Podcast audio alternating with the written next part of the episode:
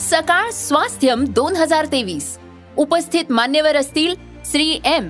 आचार्य बालकृष्ण कमलेश पटेल उर्फ दाजी मुख्तियार अली आणि रबी शेरगिल. व्याख्यान परिसंवाद चर्चासत्र कार्यशाळा प्रदर्शन सायकल रॅली संगीतमय उपक्रमांचा महोत्सव. या शिका आणि आरोग्यदायी आयुष्याची अनुभूती घ्या. सकाळ स्वास्थ्यम दोन हजार तेवीस ला अवश्य उपस्थित रहा. दिनांक एक दोन आणि तीन डिसेंबर दोन हजार तेवीस पंडित पाम कर्वेनगर पुणे. निशुल्क नोंदणीसाठी आताच W W W dot global Swasthyam dot com या वेबसाईटला भेट द्या. सकाळ स्वास्थ्यम दोन हजार तेवीस.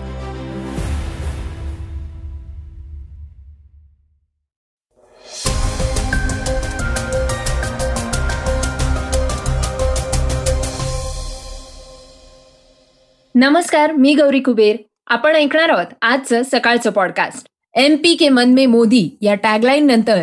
आता मोदी की गॅरंटी असल्याचा दावा करत भाजपनं मध्य प्रदेशातल्या मतदारांना वीस घोषणांची हमी दिली आहे.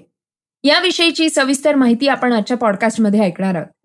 संयुक्त राष्ट्रानं मांडलेल्या प्रस्तावाच्या बाजूनं भारतानं मतदान केलंय त्याबद्दलही आज जाणून घेणार आहोत. इस्रायलनं पॅलेस्टाईनमध्ये बेकायदा जमिनीवर मिळवलेला ताबा या विरोधात भारतानं मतदान केलंय याविषयी अधिक माहिती घेणार आहोत. आज चर्चेतील बातमीमध्ये मनोज जरांगे पाटील यांनी पुन्हा एकदा आवाहन केलंय तेही ऐकणार आहोत. चला तर मग सुरुवात करूयात आजच्या पॉडकास्टला कॅनडाच्या पंतप्रधानांच्या एका महत्त्वाच्या बातमीनं. कॅनडाचे पंतप्रधान जस्टिन ट्रुडो यांनी खालिस्तानी दहशतवादी हरदीप सिंग निज्जर याच्या हत्येवरनं पुन्हा एकदा भारतावर बिनबुडाचे आरोप केले आहेत कॅनडाच्या भूमीवर त्याच्या देशाचा नागरिक निज्जर याच्या हत्येच्या तपासात काय प्रगती झाली आहे आणि प्रगती होत नसेल तर अमेरिकेनं भारताबाबत कॅनडाच्या वतीनं कठोर भूमिका घ्यावी का? असा प्रश्न पत्रकारानं ट्रुडो यांना विचारला होता. त्याला प्रत्युत्तर देताना जस्टिन ट्रुडो यांनी कॅनडाच्या संसदेत भारतावर जे जुने आरोप केले होते त्याच जुन्या आरोपांचा पुनरुच्चार केलाय. पंतप्रधान जस्टिन ट्रुडो म्हणाले आहेत की कॅनडाच्या भूमीवर एका कॅनेडियन नागरिकाच्या हत्येत भारतीय सरकारी एजंट्सचा सहभाग असल्याबद्दल जेव्हा आम्हाला माहिती मिळाली होती तेव्हा आम्ही भारताशी संपर्क साधला आणि या प्रकरणाच्या मुळाशी जाण्यासाठी आम्हाला तपासात सहकार्य करण्याचं आवाहन केलं होतं. आंतरराष्ट्रीय कायदा उल्लंघनानंतर आम्ही अमेरिका आणि इतर मित्र राष्ट्रांशी संपर्क साधला ही बाब आम्ही गांभीर्यानं घेत आहोत. आम्ही आमचे सर्व मित्रपक्ष आणि भागीदार देशांसोबत काम करत राहू. तपास यंत्रणा आपलं काम करत राहील. कॅनडा हा नेहमीच कायद्याचं पालन करणारा आणि त्यासाठी उभा राहणारा देश आहे कारण योग्य अयोग्य हा निर्णय ताकदीच्या मदतीनं ठरवले जाऊ लागले आहेत. जर मोठ्या देशांनी कोणत्याही परिणामांची पर्वा न करता आंतरराष्ट्रीय कायद्यांचं उल्लंघन केलं तर संपूर्ण जग सर्वांसाठी अधिक धोकादायक होईल. तर कॅनडामध्ये भारतीय उच्चायुक्त संजय कुमार वर्मा यांना तिथल्या खासदार चंदन आर्य यांच्याकडनं पार्लमेंट हिल इथं आयोजित केलेल्या कार्यक्रमात निमंत्रित केलं गेलं होतं. यावेळी ट्रुडो म्हणाले की या गंभीर विषयावर आम्ही भारतासोबत रचनात्मकपणे काम करू इच्छितो हे आम्ही स्पष्ट केलंय. याच्या मुळाशी जाण्यासाठी आम्ही भारत सरकार आणि जगातल्या आमच्या भागीदारांशी संपर्क साधलाय. आमच्या दृष्टिकोनातनं विचार करा. कॅनडाच्या भूमीवर एका कॅनेडियन नागरिकाच्या हत्येत भारतीय सरकारी एजंटचा सहभाग असू शकतो असं मांडण्याची गंभीर कारणं आपल्याकडे आहेत असंही ट्रुडो म्हणाले. पंतप्रधान नरेंद्र मोदी यांच्याविषयीची एक महत्वाची बातमी आता ऐकूयात. एमपी के मन में मोदी या टॅगलाईन नंतर आता मोदी की गॅरंटी असल्याचा दावा करत भाजपनं मध्य प्रदेशातल्या मतदारांना वीस घोषणांची हमी दिली आहे भोपाळ इथं भाजपचे राष्ट्रीय अध्यक्ष जे पी नड्डा यांनी संकल्प पत्र जाहीर केलंय. लाडली बेहना या योजनेअंतर्गत महिलांना पक्की घरं देण्याचं आश्वासनही करण्यात आलेलं आहे. सतरा नोव्हेंबरला मध्य प्रदेशात मतदान होणार आहे. केवळ एक आठवडा राहिलेला असतानाही मतदारांसाठी भाजप का भरोसा असल्याचं म्हटलं जात आहे. भाजप जी आश्वासनं देते ती पूर्ण केली जातात. हा भाजपचा ट्रॅक रेकॉर्ड असल्याचा दावा जे पी नड्डा यांनी केलाय. ते म्हणाले आहेत की गेल्या वीस वर्षात भाजपनं जी आश्वासनं दिली आहेत ती पूर्ण केली आहेत. दोन हजार तीनमध्ये मध्य प्रदेशचा औद्योगिक विकास दर शून्य पूर्णांक एकसष्ट टक्के एवढा होता. आता दोन हजार तेवीसमध्ये चोवीस टक्के इतका झालाय. दोन हजार तीनमध्ये सिंचनाचं क्षेत्र केवळ चार हजार हेक्टर होतं. हे क्षेत्र आता सोळा हजार हेक्टर झालेलं आहे.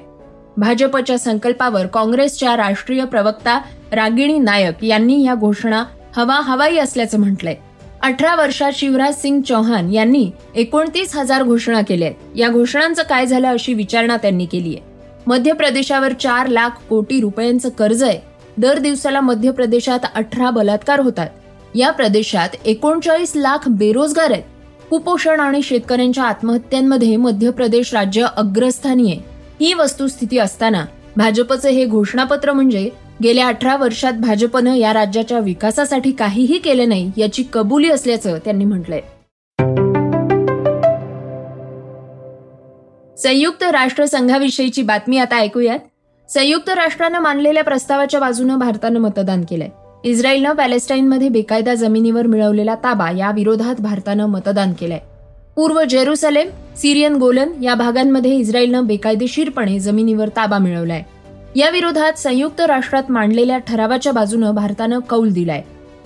तीन दिवसांपूर्वी हा प्रस्ताव मांडण्यात आला होता. त्यानंतर दोन दिवसांनी हा ठराव स्वीकारण्यात आलाय. अमेरिका आणि कॅनडासह सात देशांनी या प्रस्तावाच्या विरोधात मतदान केलंय. तर अठरा देशांनी तटस्थ राहण्याचा पर्याय निवडलाय. काही आठवड्यांपूर्वी इस्रायल आणि हमास युद्धाबाबत मांडलेल्या प्रस्तावावर भारतानं भूमिका घेणं टाळलं होतं. इस्रायल हमास युद्धाबाबत भारतानं संयुक्त राष्ट्रामध्ये घेतलेल्या भूमिकेबाबत देशातनं टीका झाली होती. हमासच्या अतिरेक्यांनी केलेल्या हल्ल्यानंतर भारतानं इस्रायलला पाठिंबा जाहीर केला होता. त्यानंतर युद्ध सुरू झाल्यानंतर पंतप्रधान मोदी यांनी पॅलेस्टिनी प्रमुखांना संपर्क साधून सर्व प्रकारच्या मदतीचं आश्वासन दिलं होतं. तसंच मानवी दृष्टिकोनातनं काही मदत पाठवण्याचा निर्णयही घेतला होता. इस्रायल आणि हमासमध्ये सुरू असलेल्या या युद्धानं हिंसक वळण घेतलंय. इस्रायलनं केलेल्या दाव्यानुसार आतापर्यंत बाराशे लोकांची जीवितहानी झालेली आहे.